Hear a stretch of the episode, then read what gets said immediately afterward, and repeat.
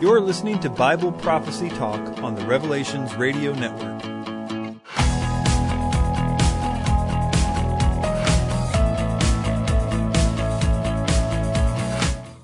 Will the Antichrist be an Assyrian?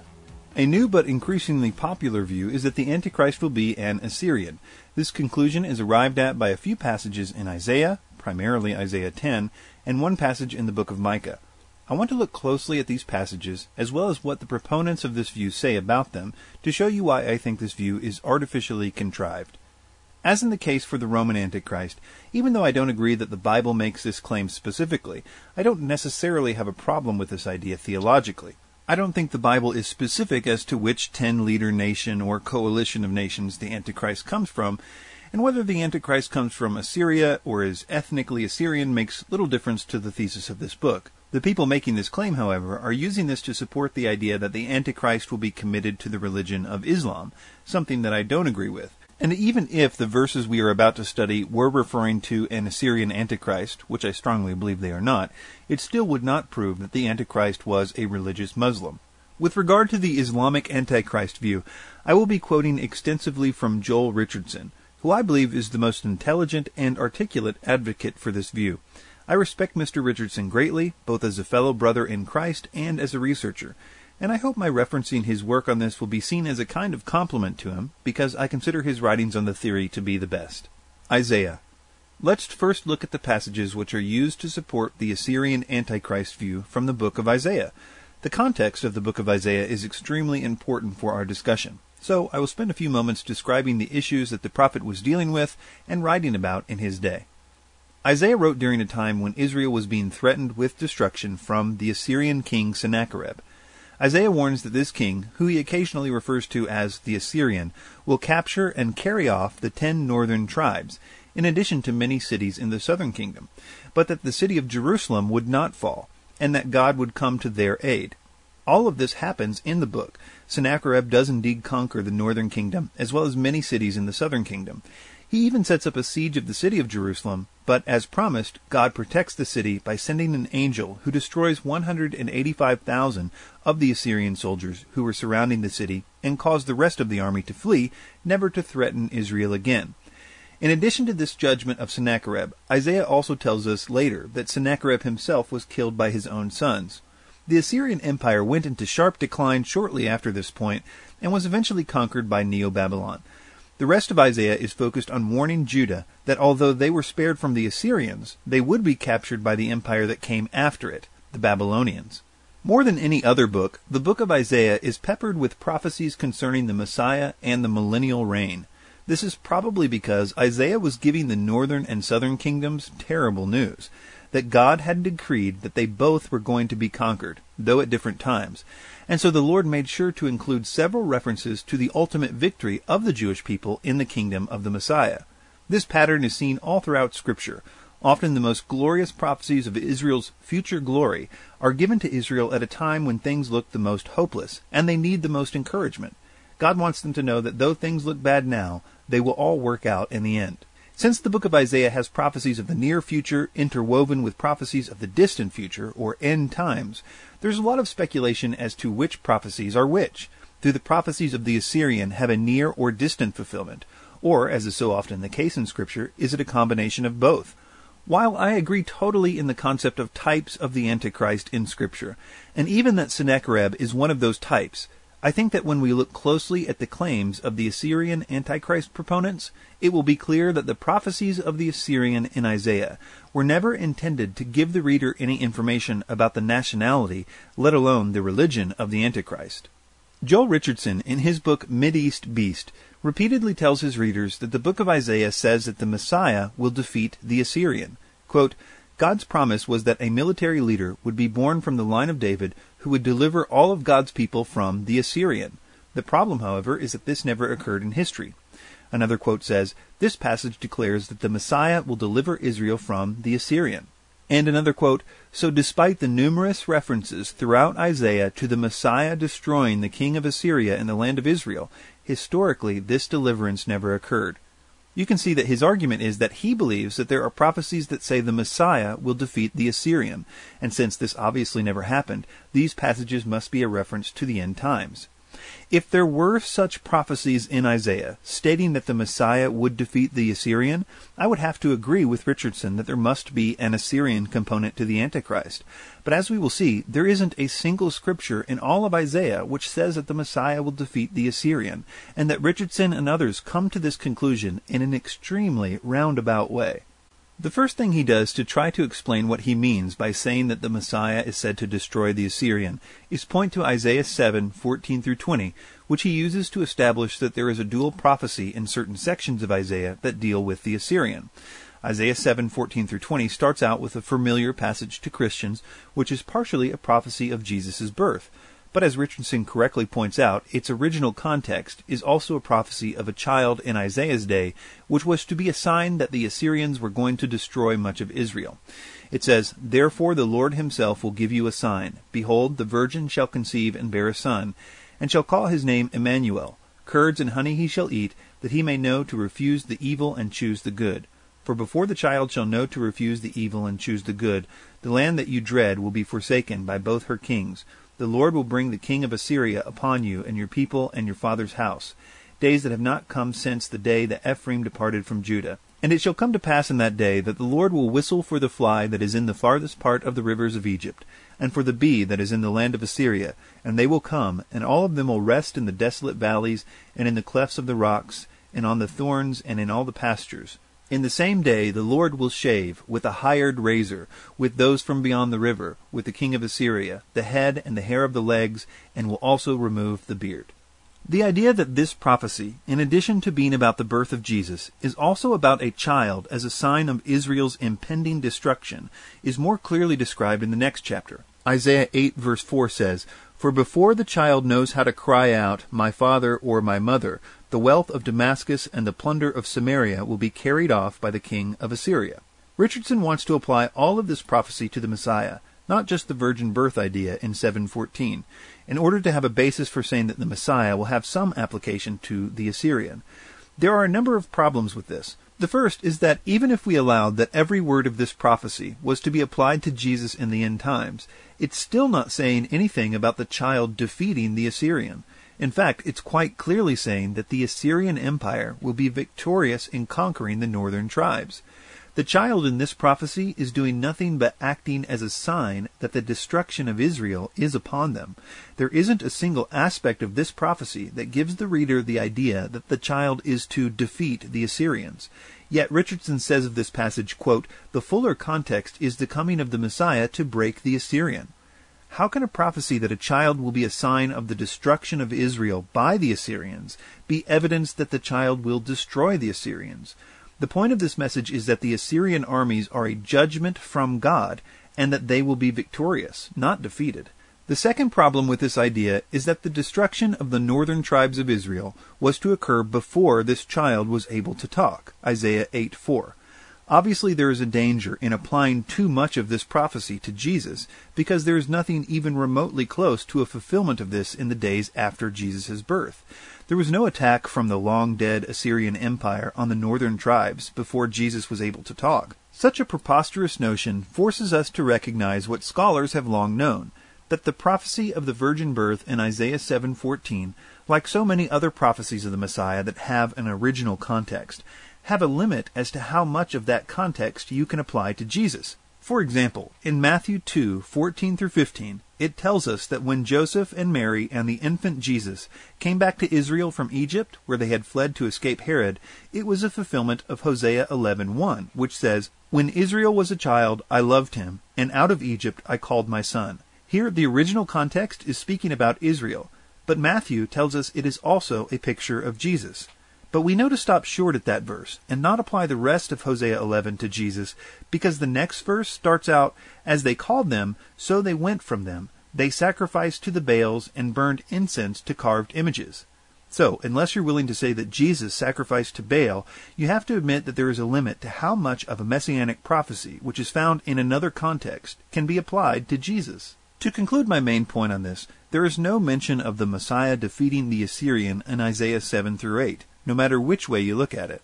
Let's move on to see what other evidence Richardson offers to support this most important claim that the Messiah is said to defeat the Assyrian. Richardson then quotes an obvious messianic prophecy in Isaiah 9. It says, But there will be no gloom for her who was in anguish. In the former time he brought into contempt the land of Zebulun and the land of Naphtali, but in the latter time he has made glorious the way of the sea, the land beyond the Jordan, Galilee of the nations. The people who walked in darkness have seen a great light. Those who dwelt in a land of deep darkness, on them has light shined. For the yoke of his burden, and the staff for his shoulder, the rod of his oppressor you have broken as on the day of Midian. For every boot of the tramping warrior in battle tumult, and every garment rolled in blood will be burned as fuel for the fire. For to us a child is born, to us a son is given, and the government shall be upon his shoulder, and his name shall be called Wonderful Counselor, Mighty God, Everlasting Father, Prince of Peace, of the increase of his government, and of peace there shall be no end. On the throne of David and over his kingdom, to establish it and to uphold it with justice and with righteousness from this time forth and forevermore, the zeal of the Lord of hosts will do this. Richardson says of this prophecy, quote, this passage declares that the Messiah will deliver Israel from the Assyrian in the same manner that Gideon in Judges 8 delivered Israel from the Midianite armies. That's quite a claim. Is this really telling us that Jesus will destroy the Assyrian, as Richardson says? There's obviously no mention of the Assyrian or even Assyria in this passage, so how is Richardson coming to this conclusion? Before I answer that, let's consider this passage in context. As I have pointed out, it was pretty horrible news that Isaiah was told to deliver. He was asked by God to tell Israel that God was mad at them and that he was going to send the Assyrians to wipe out the northern kingdom. The prophecy we just read tells of a future Israel in which the Messiah will rule with strength and justice. It says that there will be no more conquering of Israel by its enemies when the Messiah begins his reign. And it is clearly meant to be an encouragement to Israel in light of the fact that God is telling them, through Isaiah, that they are about to be conquered in their immediate context. Richardson is essentially saying that since this prophecy about hope for a future peace comes in close proximity to other chapters warning of Israel's destruction by Assyria, that this is a prophecy of the Messiah defeating Assyria when he comes, despite there being no mentioning of the Messiah defeating Assyria whatsoever. This same method of interpreting Scripture is also applied to Isaiah 10 in order to come to the Assyrian Antichrist view. Here is a quote from another author describing how they come up with the idea that the Antichrist will be an Assyrian based on Isaiah 10. Quote, but there is a catch. Immediately after the Assyrian invades Israel in Isaiah chapter 10, we are introduced to the Messiah on earth in the next chapter. That is to say, Jesus Christ sets up his everlasting throne in Jerusalem. In other words, this passage also predicts a future event.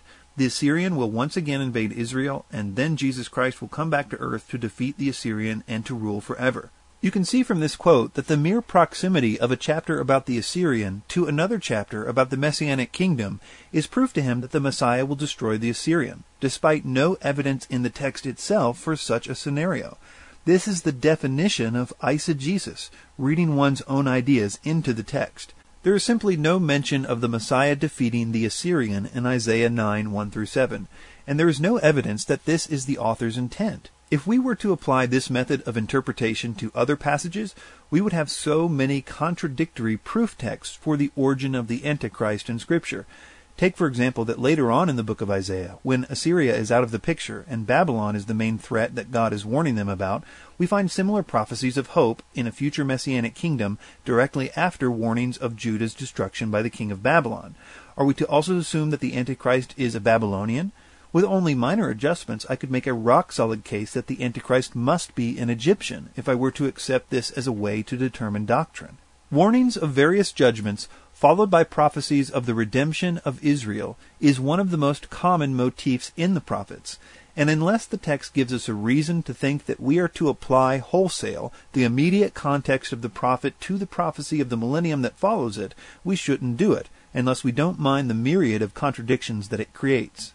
The final section in Isaiah that Richardson appeals to is Isaiah 10.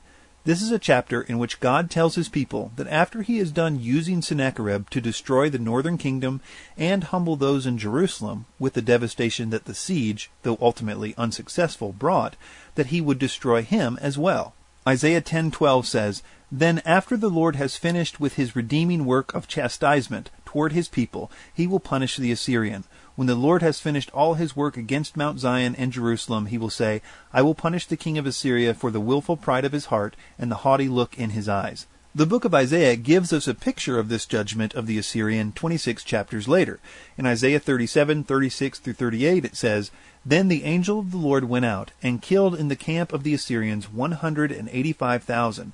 And when people arose early in the morning, there were the corpses, all dead. So Sennacherib king of Assyria departed and went away, returned home, and remained at Nineveh. Now it came to pass, as he was worshipping in the house of Nisroch his god, that his son Adrammelech and Sharezer struck him down with a sword, and they escaped into the land of Ararat. Then Esarhaddon his son reigned in his place.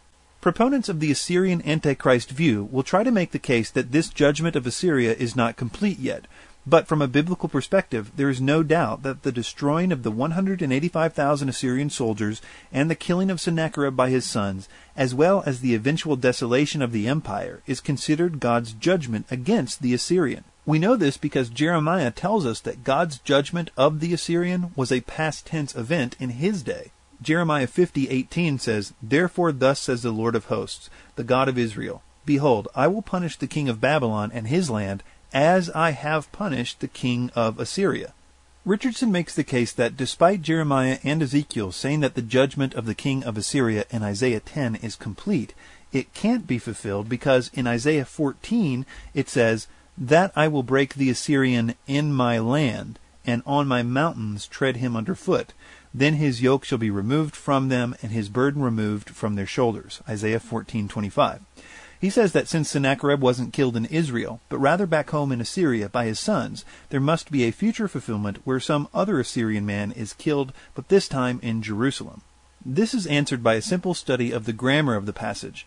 This is not a reference to the king of Assyria being broken, but rather the burden of the Assyrian yoke, which was forever broken on the day that God killed 185,000 Assyrians, and they left Israel for good. The Net Bible translate the passage this way I will break Assyria in my land. I will trample them underfoot on my hills. Their yoke will be removed from my people. The burden will be lifted from their shoulders. In the footnotes, it explains that the pronouns are collective singular, meaning that it is likely referring to the nation and not the king. The actual Hebrew word, sometimes translated the Assyrian, is simply Ashur, which is ambiguous, and can mean Assyria or Assyrian. So this is not a reason to deny that God has not fulfilled his judgment on that nation or that king. It should also be noted that the prophecies of Assyria's past tense judgment is spoken of in Ezekiel 31, 3 through 17, where the very elements that are described in Isaiah 10 are reiterated. The fact is that shortly after this prophecy of the destruction of Assyria was given, its capital, Nineveh, the largest city on earth at the time, became a desolate wasteland, fulfilling precisely what God said he would do to it, and there is no reason to say that he is waiting to do it again. Richardson also says that Isaiah 14 proves that the destruction of Assyria must be in the future because it says that Assyria's yoke will be removed from Israel when God judges it. He makes the case that since the Babylonians who came after the Assyrians controlled Israel as well, that the yoke was never really removed. He is again reading too much into the text. Isaiah 14:25 isn't saying that all yokes that ever have been or ever will be will be removed when he destroys Assyria only that the Assyrian yoke will be. This seems to be quite clear from the phrase, their yoke will be removed from my people, in reference to the Assyrians. So, we have seen that there is absolutely no reference to the Messiah defeating the Assyrian in the book of Isaiah, only references to Assyria being used by God to destroy Israel, and then God destroying Assyria when he is through with them, which he did in glorious fashion. We have also seen that most of the ways people force the idea of the Messiah defeating someone called the Assyrian in the end times is by pointing out that certain messianic prophecies appear in close proximity to chapters about Assyria. We have also seen that the references to the Assyrian in the book are references to Sennacherib, references which do not require a future double fulfillment. Micah 5:5 Micah 5:5 is the best hope for anyone wanting to have the Antichrist be an Assyrian in my opinion. But, as I plan to show you, it is a false hope. It is no surprise that Micah mentions the Assyrian as he wrote at the exact time as Isaiah, during the period when Assyria was threatening Israel. Sennacherib was public enemy number one in his day, and this fact is evident all throughout his writings. The passage in question is another prophecy of the millennium. another encouragement to the people of Israel that one day they would not have to deal with being continually conquered, a day when the Messiah would rule Israel with an iron rod. The difference between this passage and the others that we have looked at in Isaiah is that Micah actually mentions the phrase the Assyrian within the millennial context. In other words, this phrase the Assyrian is not just near a chapter about the Messiah, it's actually in the same chapter and context, and therefore gives us a much better reason to consider whether or not we should be expecting someone known as the Assyrian in an end times context. The passage reads like this. But you, O Bethlehem Ephrathah, though you are little among the thousands of Judah, yet out of you shall come forth to me the one who will be ruler in Israel, whose going forth are from old, from everlasting. Therefore he shall give them up until the time that she who is in labor has given birth. Then the remnant of his brethren shall return to the children of Israel. And he shall stand and feed his flock in the strength of the Lord, in the majesty of the name of the Lord his God, and they shall abide. For now he shall be great to the ends of the earth, and this one shall be peace. When the Assyrian comes into our land, and when he treads in our palaces, then we will raise against him seven shepherds, and eight princely men. They shall waste with the sword the land of Assyria, and the land of Nimrod, and its entrances. Thus he shall deliver from the Assyrian when he comes into our land, and when he treads within our borders. Then the remnant of Jacob shall be in the midst of many peoples, like dew from the Lord, like showers on the grass, that tarry for no man, nor wait for the sons of men. And the remnant of Jacob shall be among the Gentiles, in the midst of many people, like a lion among the beasts of the forest, like a young lion among flocks of sheep, who, if he passes through, both treads down and tears in pieces, and none can deliver. Your hand shall be lifted against your adversaries, and all your enemies shall be cut off. So the Assyrian Antichrist proponents would say that the fact that Micah mentioned the Assyrian in the context of the millennium is clearly proof that the Messiah will defeat the Assyrian in the end times, and that the Antichrist is an Assyrian. There are quite a few problems with this interpretation. The first being that it's almost certainly not Micah's intention to be giving us a prophecy of a future attack of an Assyrian in the millennium, but rather he is essentially saying, yes, it's really terrible for us right now being attacked by the Assyrians, but keep in mind that when the Messiah comes, everything will be different, and should the Assyrians try to invade our land at that time, we would totally prevail over them. This is not wishful thinking on my part. The Net Bible translated this passage highlighting Micah's hypothetical intention. It says, He will give us peace. Should the Assyrian try to invade our land and attempt to set foot in our fortresses, we will send against him seven shepherd rulers, make that eight commanders. They will rule the land of Assyria with a sword, the land of Nimrod with a drawn sword. Our king will rescue us from the Assyrians should they attempt to invade our land and try to set foot in our territory. The reason that Micah, through the inspiration of the Holy Spirit, uses the Assyrians as an example of people that wouldn't be able to attack them when the Messiah comes is tied to the reason this message of hope was given to the people in the first place. That is because they were being so terribly destroyed by the Assyrians, and it seemed all the promises of God would never come true. It would be like saying to the Jews in Nazi Germany, in the Kingdom Age, if Hitler tries to harm us, we will come at him with a blitzkrieg of our own with the help of the Messiah.